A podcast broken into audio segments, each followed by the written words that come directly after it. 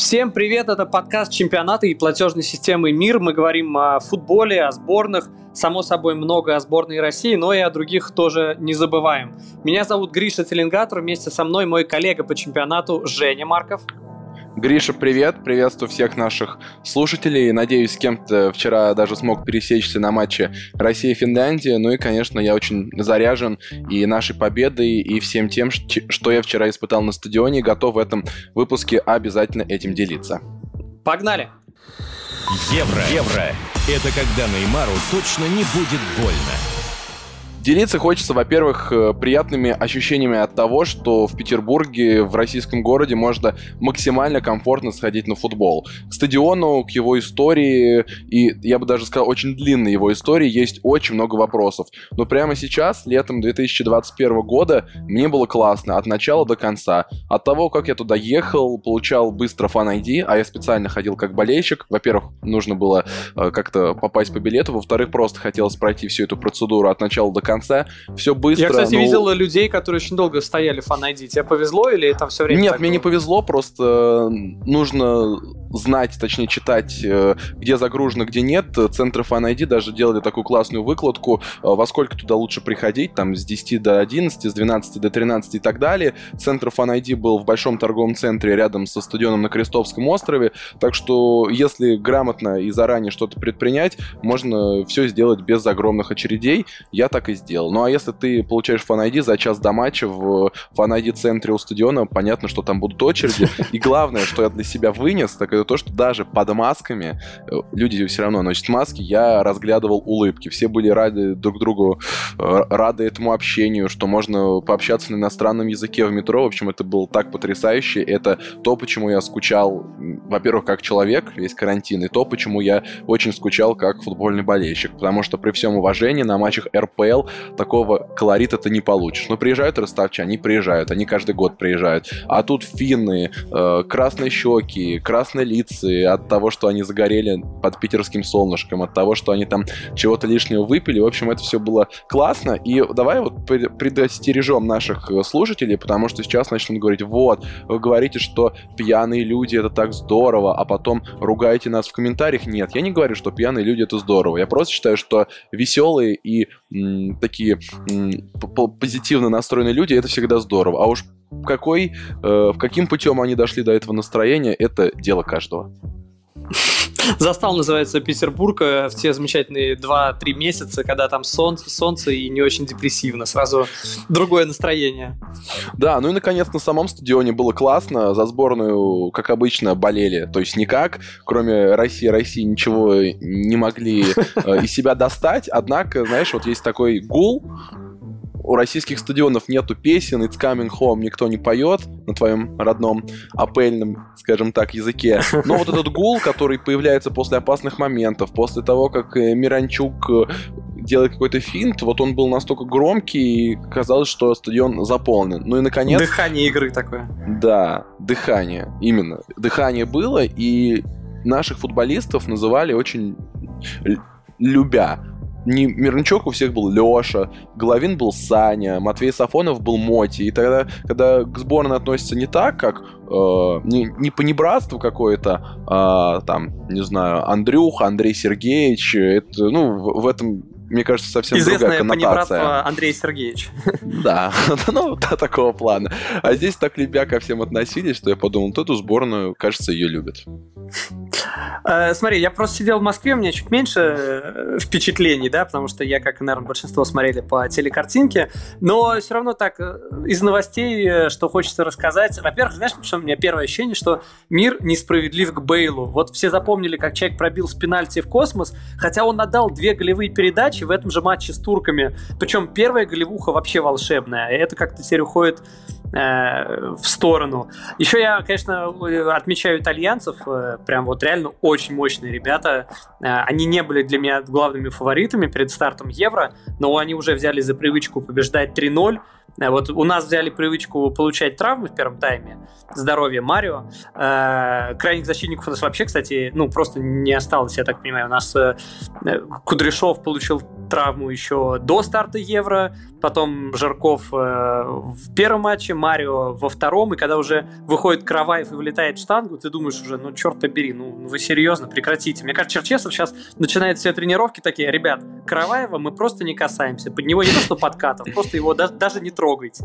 Под Кузяева, а... кстати, тоже, он же закрывал позицию крайнего защитника, и если вспомнить, что в первом матче Кузяев получил травму, что сборная могла остаться и без него, такого очень э, функционального человека, который, наверное, на всех позициях сборной России поиграл. Помнишь, одно время считали, на скольких позициях играл Алексей Сутармин, там, на 9 или на 10 позициях в РПЛ. Я с ним общался, я говорю, Алексей, вот вы играли на разных позициях. Он говорит, что, а, да? Он говорит, я не знал. Это вы там, говорит, что-то подсчитали, мне еще, говорит, все равно, где выходить.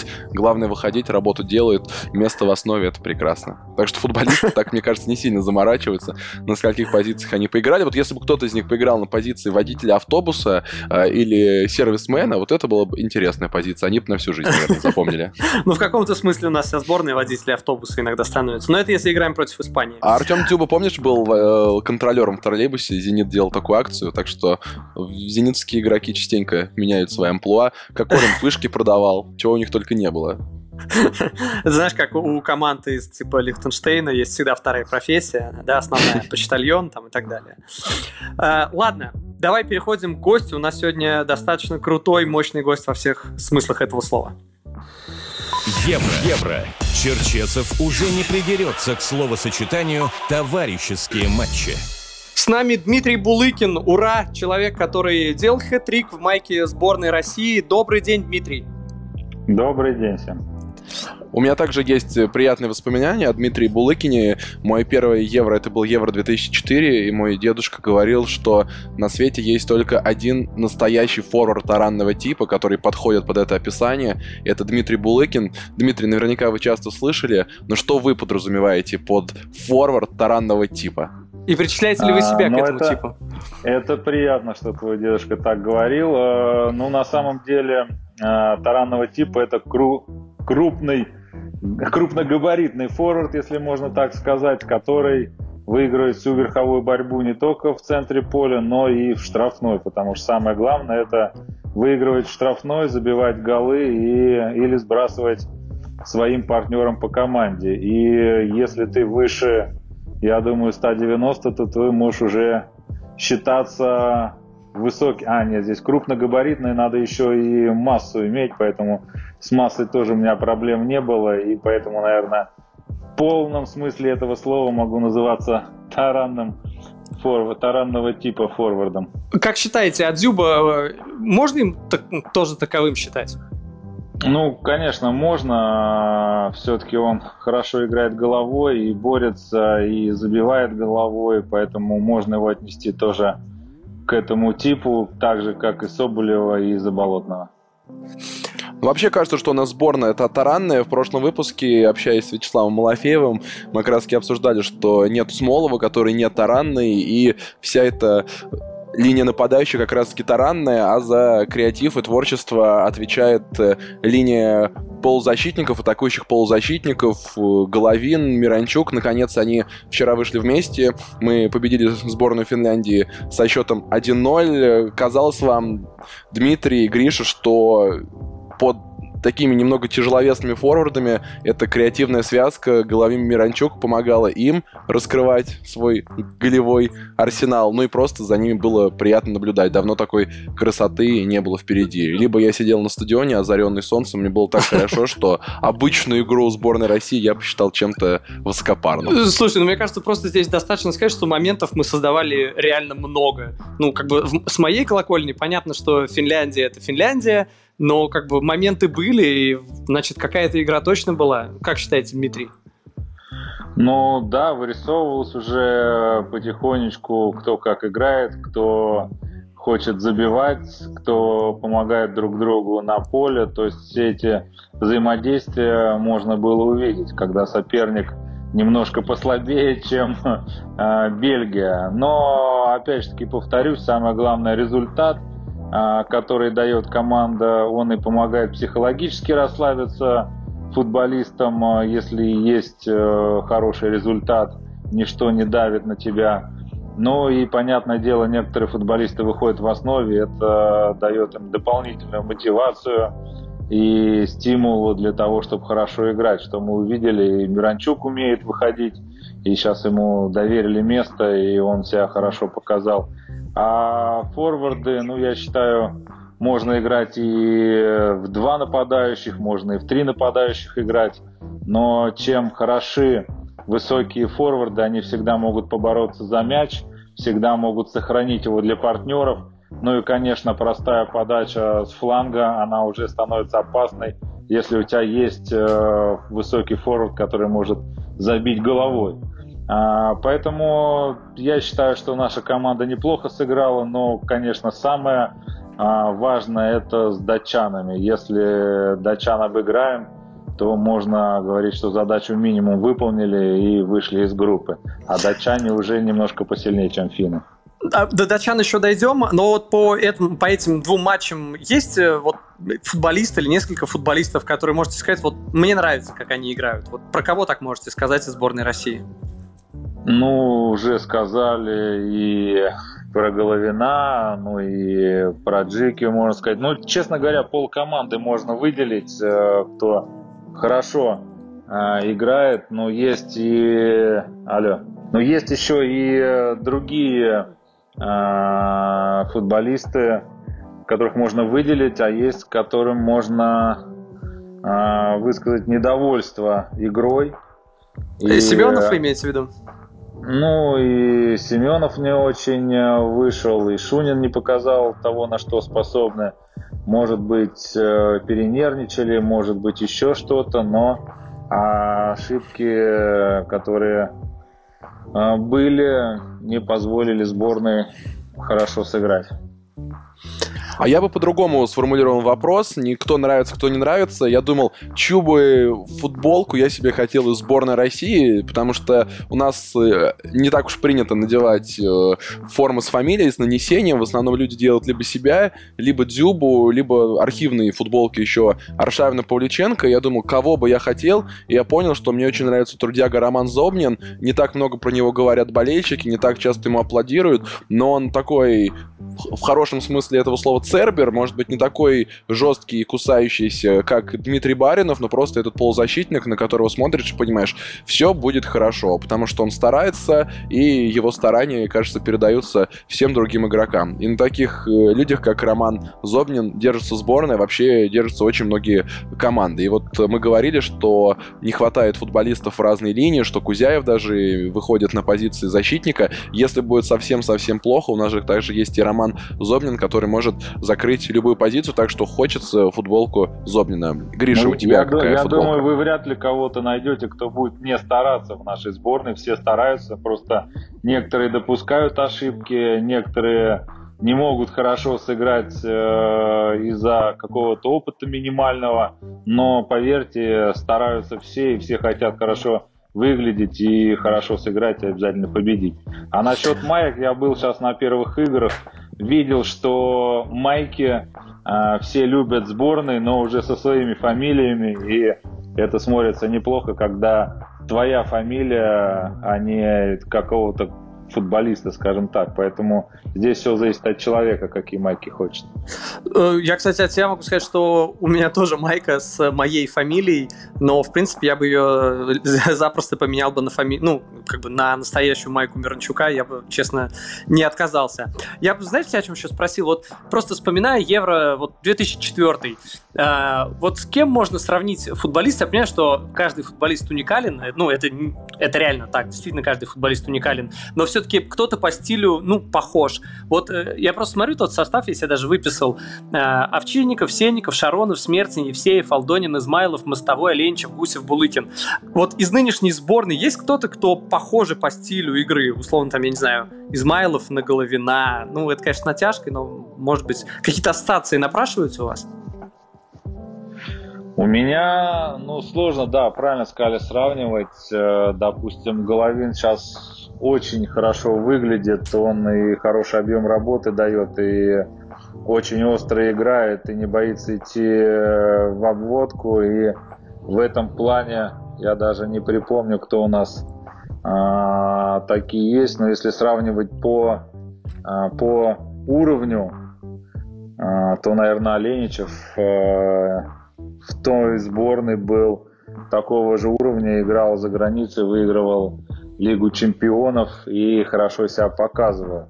А так можно, конечно, много проводить параллелей, но, как правильно сказали, индивидуально каждый футболист оригинален.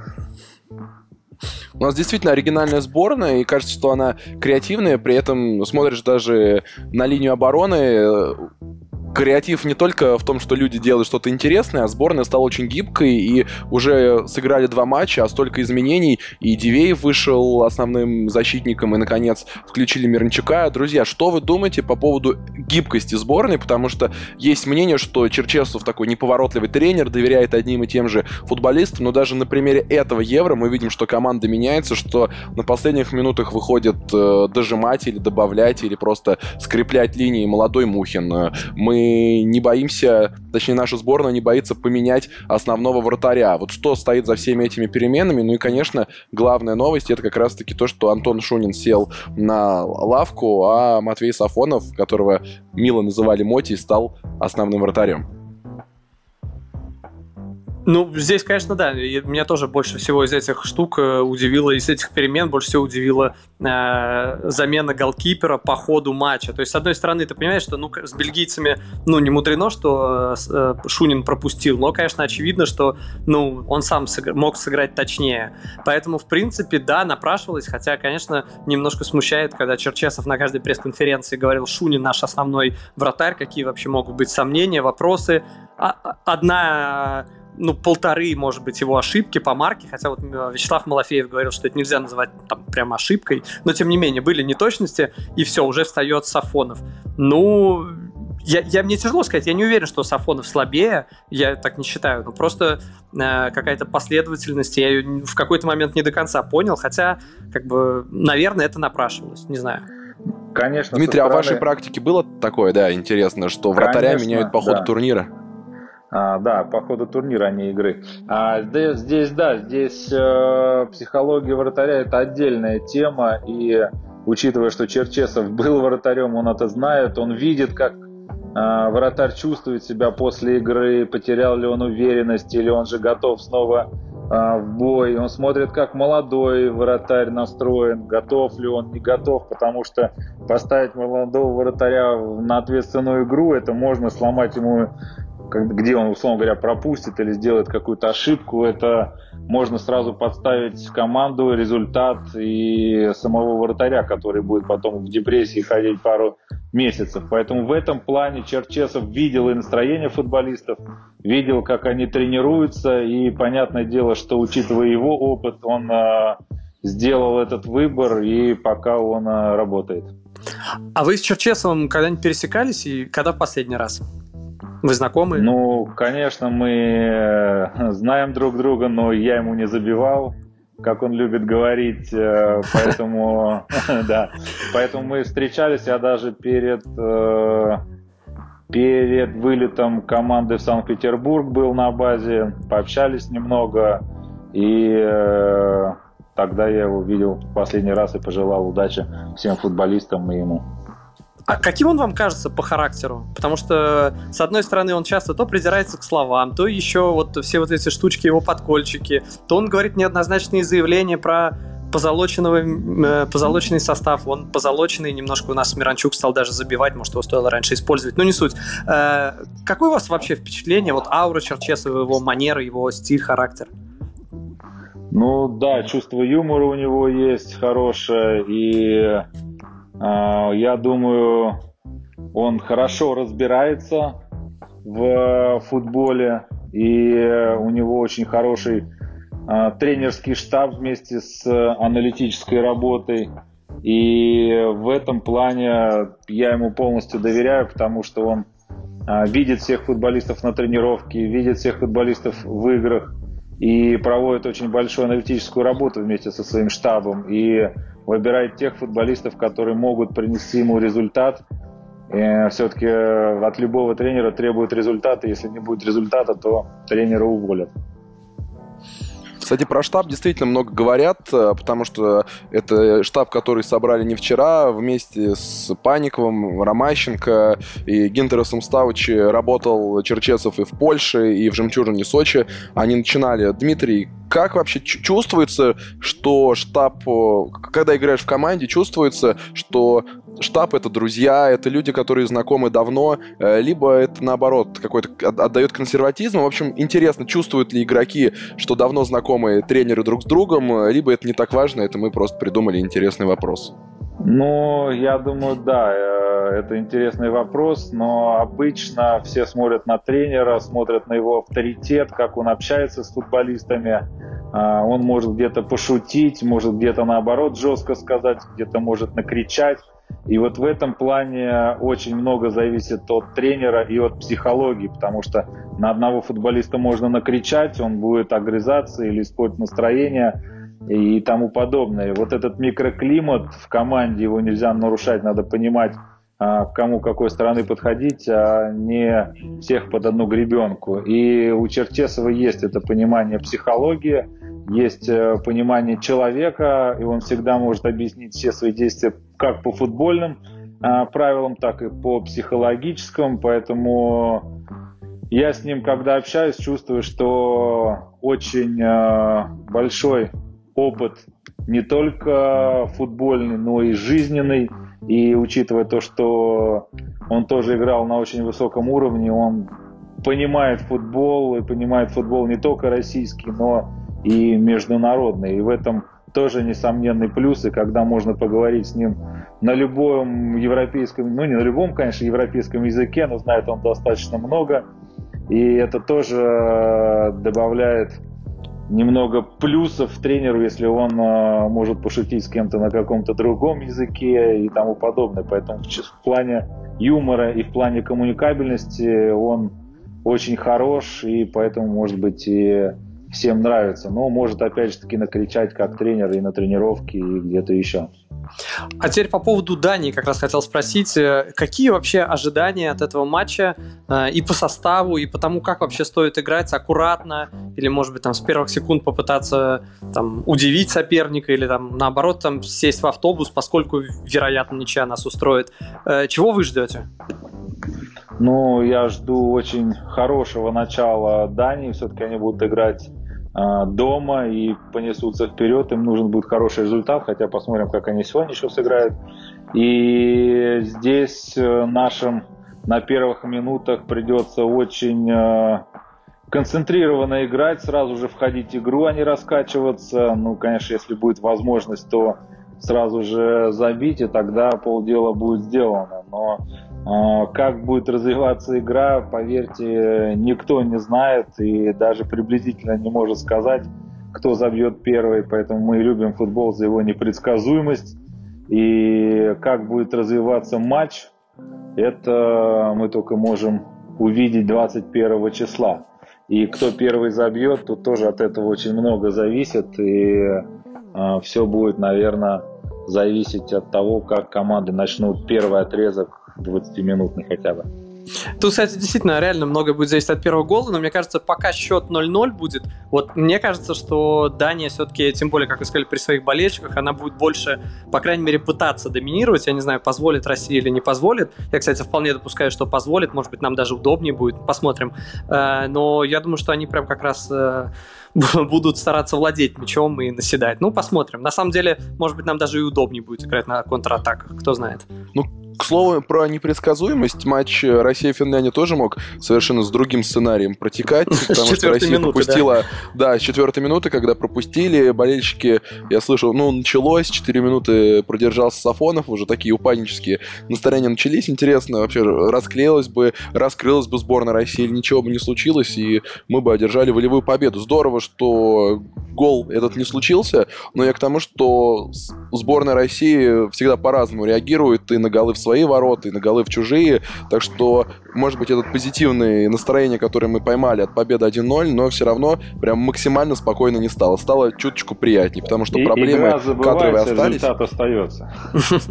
Ну, По поводу- результат действительно остается. Да, и по поводу, да, результат остается. Надеюсь, останется и от Дании хороший результат. И про Данию просто хотел э, спросить про поводу Эриксона. Вы же с ним э, знакомы. Бы- Насколько хорошо вы, кстати, были с ним знакомы в Аяксе? Мы с ним целый год сидели рядом в раздевалке, поэтому были очень хорошо знакомы. И а, в Аяксе такая хорошая компания была, команда, что мы часто проводили время вместе и выходили в рестораны, и общались с командой, и в этом плане очень тесно общались. Это, конечно, здорово, когда команда так себе позволяет хорошо общаться, потому что это такой тимбилдинг своеобразный, когда все друг за друга и одна такая дружная команда, что нам, в принципе, и помогло в Голландии, а дальше уже Эриксон стал подниматься в европейском футболе и вот выиграл недавно Скудетто, с чем я его поздравлял, но вот этот момент, конечно, очень был э, страшный, когда это лицо, когда, а, когда он лежал, никто не понимал, что делать. Реально было очень страшно за него, и, конечно, я переживал, так как знаю его, и мы вместе играли а, там практически целый сезон, который еще был чемпионский. А вы вместе, вы тогда, не знаю, были у него в гостях, или, может быть, он к вам ходил? Просто какие-нибудь детали, если вы расскажете ваше общение, о чем вы общались, может быть? Ну, так-то, конечно, сложно уже вспомнить, куда мы ходили, где общались, но сто процентов мы, я помню, общались и большими компаниями все время собирались, и победы отмечали, и я его все время просил отдавать э, мне пасы хорошие, чтобы я забивал, Э, что, что, в принципе, он и делал. В этом плане он был таким футболистом, который не был жадным и всегда позволял партнерам по команде забивать голы и отдавал хорошие передачи. Иногда даже от них получал больше удовольствия, чем от голов. И, э, конечно, как парень он тоже был хороший, э, добродушный и такой очень компанейский. А то, что вы Дмитрий, собирались, э, извини, Женя, один вопрос еще уточню. Э, то Вы когда собирались, просто я с погребником в свое время общался, он говорит, что э, у нас, если на алкоголь смотрят как на нечто чуть ли не запретное для футболистов, то в Германии, допустим, было, что э, наоборот, после матчей все нормально идут, вместе там выпивают там несколько пи- баночек пива, и как бы это считается нормально, и он говорит, что наоборот, будет странно, если все будут пить пиво, а ты будешь как белая ворона сидеть и не пить. А в Дании как это воспринималось? Вот вы сказали, что собирались с, э, с партнерами? Не в Дании, в, в Амстердаме. Ой, в Дании, в Ну, Голландии, норм- в Голландии, конечно, да. Ну, нормально, все вино покупали, брали бутылки и а, все пили кто вино, кто еще что-то там такого не было, тем более а, в Европе больше доверяют футболистам, они сами знают, как нужно готовиться к матчу. И нас э, в Аяксе вообще за три часа до игры собирали на стадионе, а где ты проводил ночь и тому подобное, никому не было интересно. Главное, что ты показываешь на футбольном поле. Поэтому, конечно, все футболисты знали, что перед игрой не надо никуда идти допоздна, но могли все сходить на ужин, посидеть за ужином, выпить по бокалу и поехать домой готовиться к игре на следующий день. Дмитрий, вы сказали, что просили Эриксона отдавать хорошие передачи. А это правда, что если такие вещи действительно нужно проговаривать или в шутку? Либо действительно, если нападающий не просит передачу полузащитника, тот не, будет отдавать кому-то другому. Нужно такие базовые вещи проговаривать друг с другом? Ну, конечно, нападающие люди зависимые, им нужны передачи, учитывая, что в, в Европе, в Голландии все играют 4-3-3, поэтому мы очень э, зависим от передач, а если футболист будет часто брать на себя и часто сам бить, то у нападающего будет намного меньше шансов забить голы. Э, И здесь, э, конечно, я у него просил, чтобы он отдавал передачи, и хорошо, что он не был таким скажем так, звездным или каким-то еще, потому что много историй мне рассказывали в том же Аяксе, как друг другу там передачи давали так, чтобы футболист не мог забить, а только отдать обратную передачу. То есть такое тоже случается, когда кому-то нужно взять пальму первенства, скажем так, в команде, или кому-то больше надо забить, то тут вот, к сожалению, начинаются такие э, подковерные игры, когда тебе могут не давать там на пустые ворота, или же не давать забить, э, или же просить э, мяч в выгодной позиции. То есть здесь много таких нюансов, при которых э, нападающий может страдать. Ну вот хорошо, что я с Эриксоном и Сулеймане там еще был, я с ними наоборот получал удовольствие. Э, они отдавали прекрасные передачи, с которых я забивал иногда даже пустые ворота. Вы еще сказали про раздевалку, где вы рядом сидели. В каком клубе, в какой стране самая была классная, модная, удобная раздевалка? Вспомните, пожалуйста. А где наоборот? Самая плохая, которую даже вспоминать не хочется? Ну, вспоминать не хочется это в Нижнем Новгороде, скажу сразу. Это просто было ужасно все устроено. И когда я начал э, говорить, что нужно хотя бы условия немножко улучшить, то, к сожалению, получил много критики необоснованной. И э, все настроение у всех ребят после этого начало падать. Когда не могли сделать хорошие условия, я говорю, даже про нормальные условия тренировок. Э, игры-то вроде было более-менее неплохо, хотя тоже было к чему стремиться, но тренировки были ужасные. И... А что именно было не так с раздевалкой? Там одна скамейка на всех или что? Да, слушай, там не то слово, там некоторые сидели, был э, перед стеной сидели, и чтобы человек прошел в туалет, надо, чтобы было человека 4 вышло оттуда, и он прошел, они сели обратно переодеваться, потом а, опять, чтобы он вышел, надо, чтобы четыре человека встали, вышли, чтобы он прошел. То есть там такое... Сильно. Так, да, сильно творилось, э, необоснованно. Но нам все говорили, сейчас, сейчас, сейчас, все поменяется, поменяется. Сейчас переедем. И так целый год нас кормили завтраками, и мы переехали из высшей лиги, из РПЛ, переехали в ФНЛ, и потом вообще, по-моему, команда э, исчезла. Но, опять же таки, нужно все-таки понимать, для чего нужна команда и что ты хочешь делать. Вот в Аяксе это уже традиция, там а, настолько все продумано, настолько все сделано для футболиста, чтобы они добивались результата, чтобы они приносили э, деньги и имидж команде, что все на очень высоком уровне. То же самое, как в Ливеркузене, где я играл, и в Дюссельдорфе. Ну, конечно, если сравнивать где была самая лучшая, ну, наверное, я вспомню э, раздевалку раздевалку Аякса все-таки там э, чемпионство брали и то, что творилось и как там было, опять же таки, какое отношение было к футболистам, такого не было нигде. Хотя и раздевалки и Локомотива, и Динамо тоже были близкие к сердцу, они были такие домашние, если так можно назвать. Правда, музыку там не разрешали включать, а некоторые даже тренеры не, не разрешали музыку слушать перед игрой.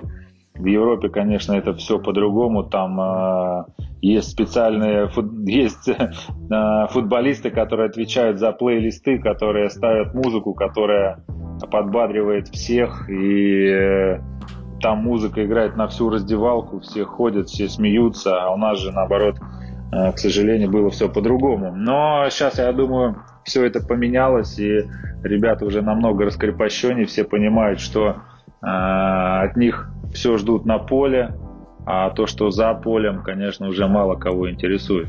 Я прям представляю, как э, Миранчук э, ставит какой-нибудь рэпчик, и Черчесова глаза на лоб, типа, ты что сделаешь? Ты сейчас мы из-за этого проиграем. Мне кажется, Черчесов как раз вот из категории достаточно э, строгих тренеров на этот счет. Не, я думаю, в этом плане нет? нет. Я думаю, в этом плане он доверяет, потому что от этого зависит микроклимат в команде, здесь и настроение, здесь ребята так настраиваются, это все-таки уже современный футбол, и я не знаю, конечно, могу спросить, но я думаю, в раздевалке сборной играет музыка и ставят музыку, чтобы э, хорошо себя настраивать на игру. Э, хотел спросить еще про Роналду, просто по другим матчам Евро. Сейчас э, Роналду стал ну, просто королем всего Евро, побил кучу рекордов и по голам, и по количеству Евро. Но, честно, иногда он немножечко вот прямо скажу, раздражает. Потому что вы когда говорили про эгоистичность, что как футболисты дают пасы, чтобы сами, э, сами себя продвигать, и видно, что сборная Португалии, по сути, старается играть на одного человека во многом, и этот человек сам максимально тянет все на себя, э, я не знаю, может при этом бросить капитанскую повязку, командовать партнерами на поле со скамейки, как бы больше не знаю, на пользу или чтобы ему помогли, не знаю. Э, насколько вообще вам видится Роналду эгоистичным? Или это не так? Ну, слушайте, если есть Рональдо или Месси, то если ты не будешь отдавать им пас, то ты будешь врагом своей команды. Эти люди, которые играют на таком уровне и все знают, все умеют, что если ты не отдашь им пас в лучшие позиции, то я думаю, ты сам поймешь, что ты сделал что-то неправильно.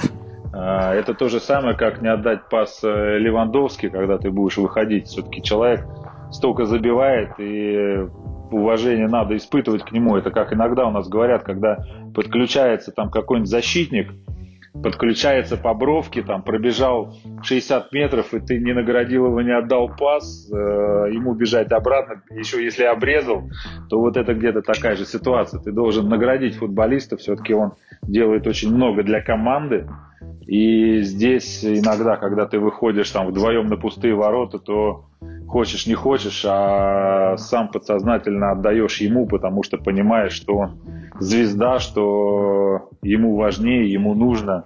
И в этом плане, когда лидеры команды, они находятся в хорошей форме, то они иногда на себе тащат команды, тащат э, ситуацию являются лидерами на футбольном поле. Поэтому здесь я уверен, что если ты по праву считаешь, считаешься суперфутболистом, то ты можешь быть где-то эгоистичным, где-то можешь взять пенальти, где-то можешь взять штрафной, и э, тебе партнеры ничего по этому поводу не скажут.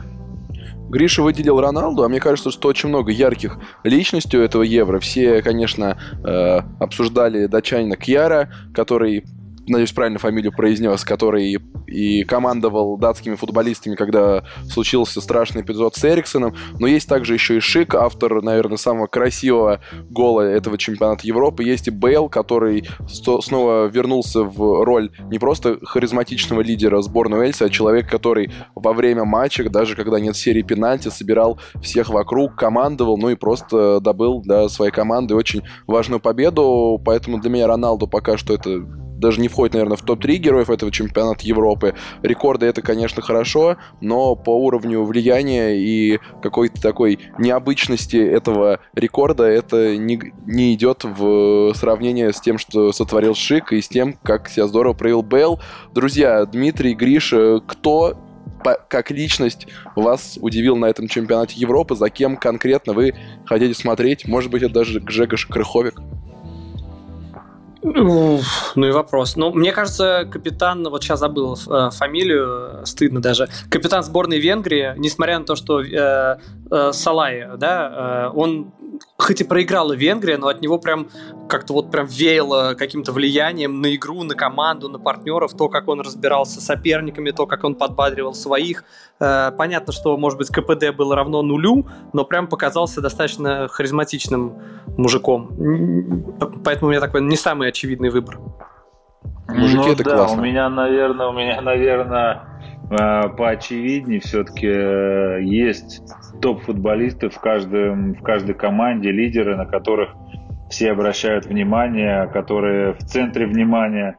И вот здесь для нас, как для бывших профессионалов, все-таки э, хочется отметить, когда футболист проявляет стабильность, наверное, и всегда держит себя на очень высоком уровне. И если вот, как говорить, условно говоря, про Рональда, который не первый евро играет и на таком уровне постоянно самоподготовки и тянет всю э, команду, то здесь нужно, конечно, таким людям аплодировать и завидовать. Есть еще такие же лидеров других сборных, как правильно сказали, там или и Венгрии, и э, в какой-то еще, но всегда на первом плане это топ-звезды, которые играют, за которыми все наблюдают, а дальше уже выходят темные лошадки, которые тоже, ну это то же самое, как и команда. Есть э, топ сборные, а есть и темные лошадки, которые всегда нравятся, которые могут преподнести сюрприз,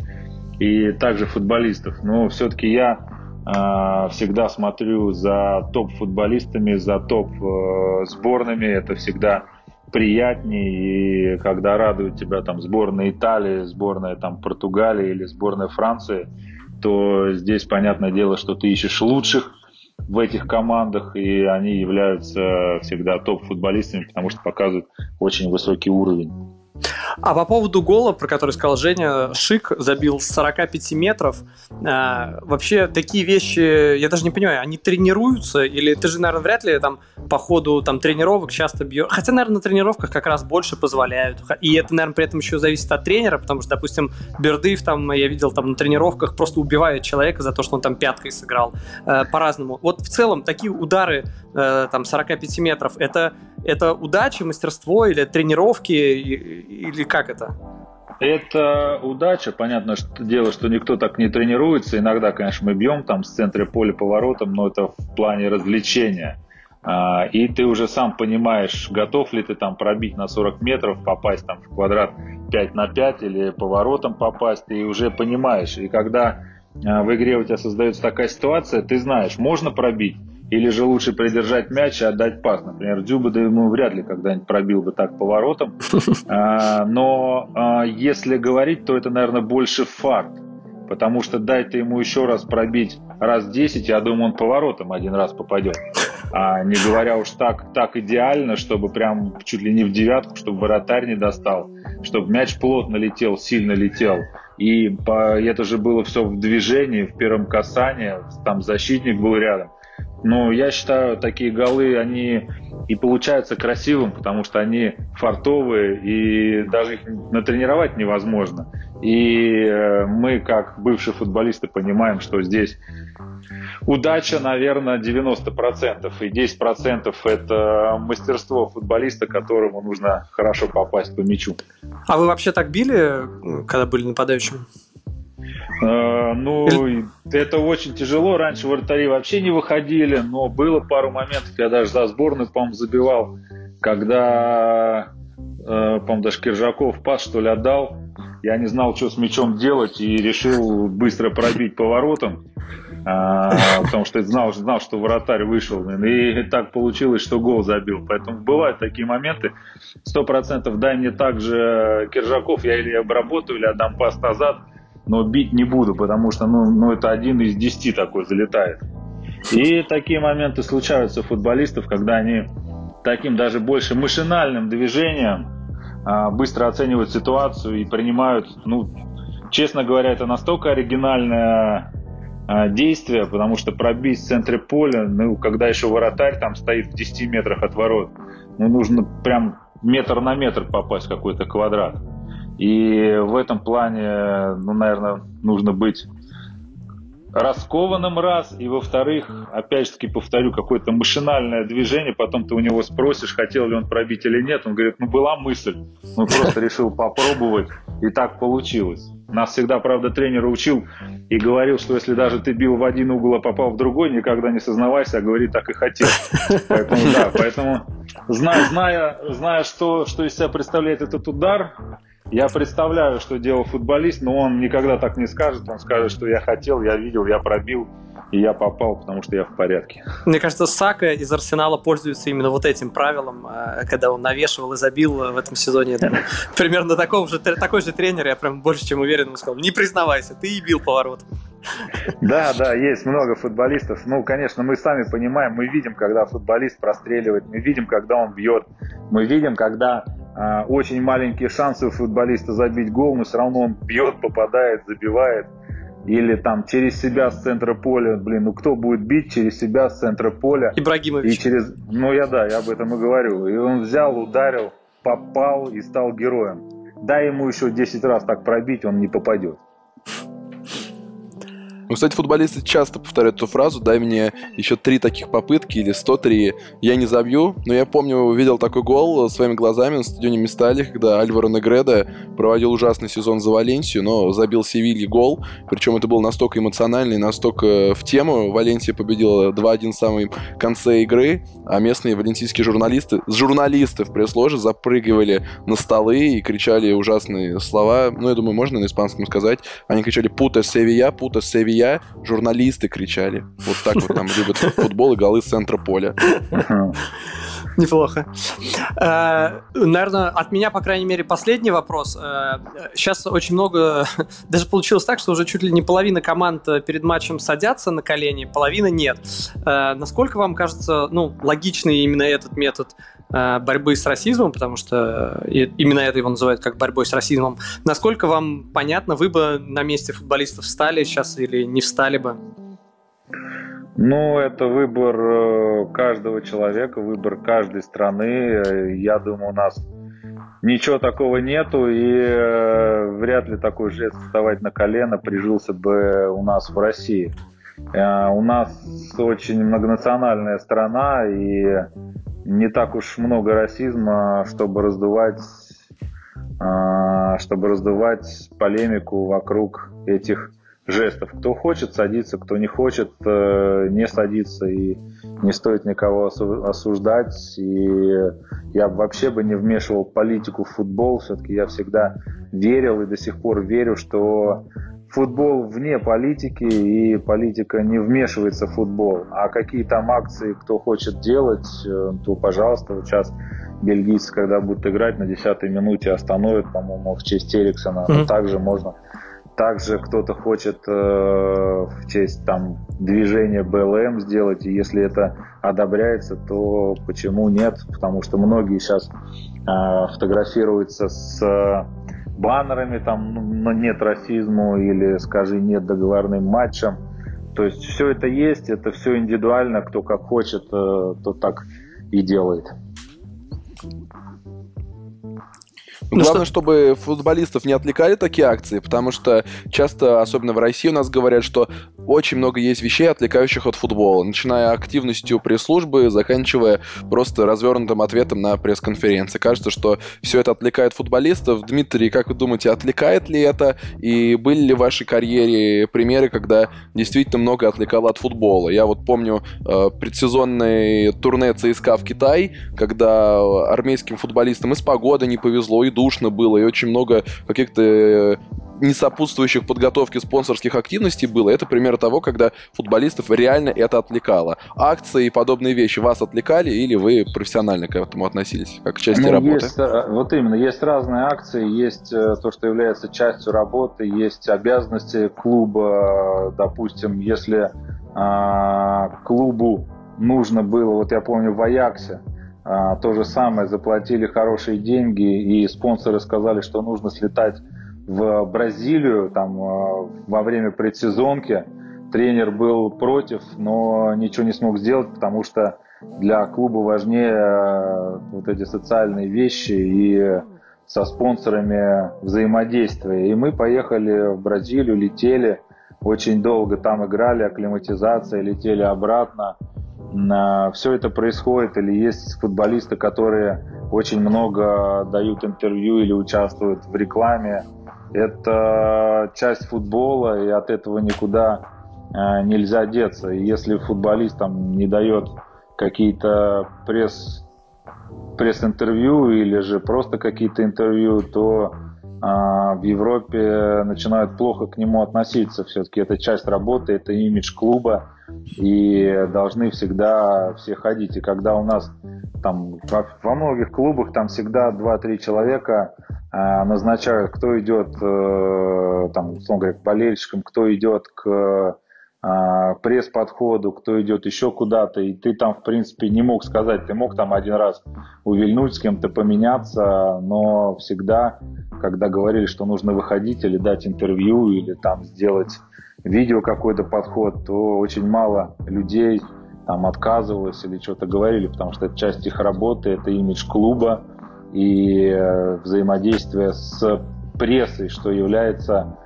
иногда очень серьезной частью в клубе, потому что пресса делает э, вокруг тебя такую ауру, может э, создать хорошую, хорошую ауру, может плохую.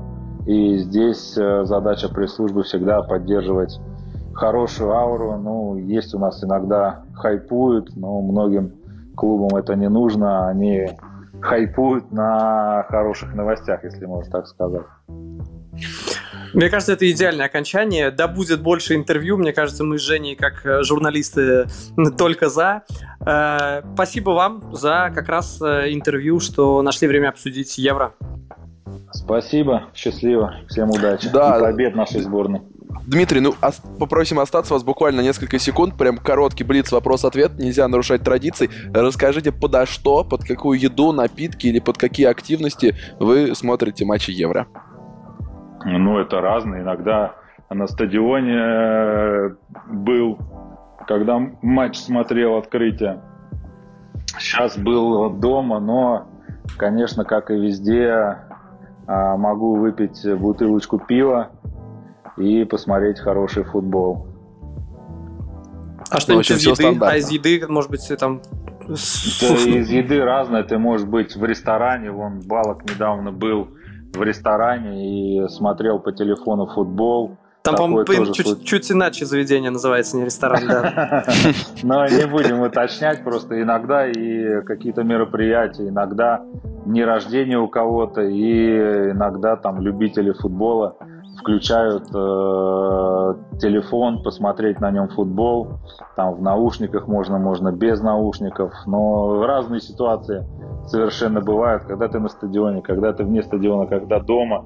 И еда может быть разная, но обычно пиво можно выпить э, с чем-то, там к пиву очень много подходит еды.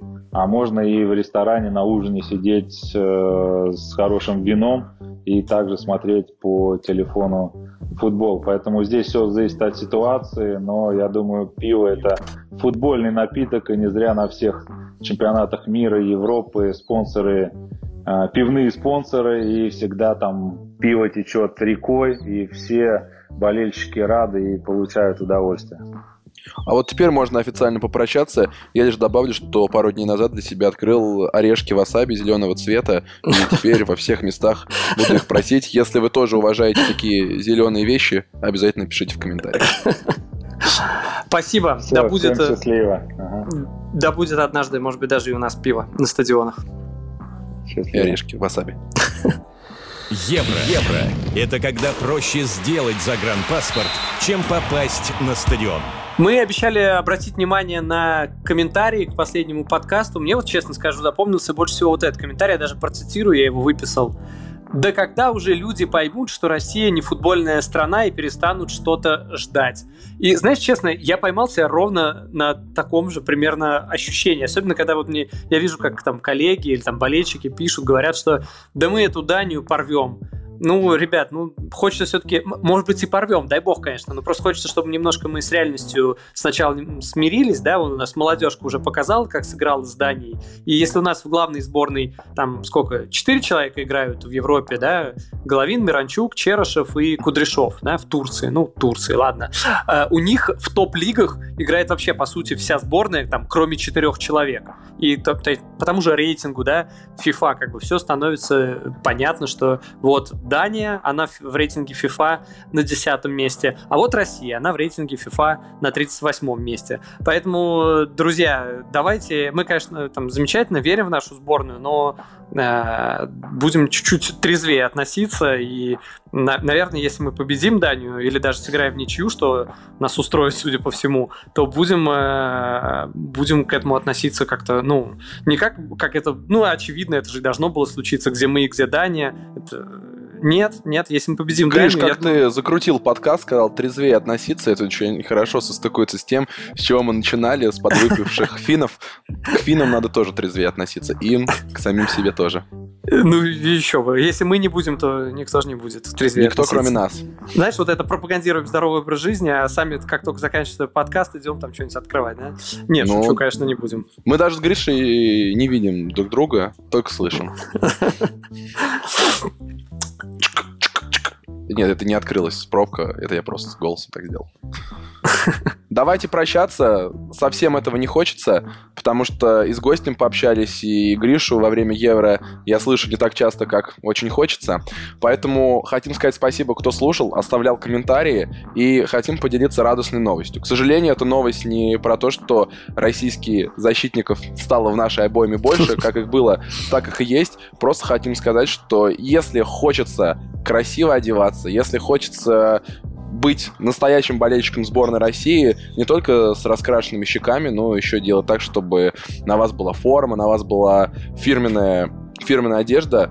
Просто просить это желание, и платежная система МИР гораздо вам в этом вам способствует, потому что по карте МИР можно получить 20% кэшбэка на покупку фирменной спортивной одежды много где в известных вам магазинах, которые наверняка вы видите из окон своего восьмого этажа. Поэтому... И, и, зарегистр... Дай угадаю, ссылка э, будет э, в описании этого видео. Я прав? Да. Ты Я абсолютно прав. А, чтобы вас сориентировать, обязательно переходите по ссылке, а, и нужно будет просто зарегистрировать свою карту МИР на сайте приветмир.ру оплатить покупки в приложении или на сайте и получить этот самый кэшбэк на карту 20%. Все просто. Это так же просто, как э, билеты на евро, которые попадают тебе в телефон, и ты при входе на сектор должен включить Bluetooth на телефоне, на смартфоне, и по Bluetooth этот билет передается считывающему устройству. Так что если у тебя не работает Bluetooth на телефоне на матч евро, ты не попадешь. Инфракрасный порт не работает. С картами мир все гораздо функциональнее. Э, очень трогательно. Давай прощаться. Давайте прощаться, друзья. Всем пока и бог вам рефери. Пока-пока.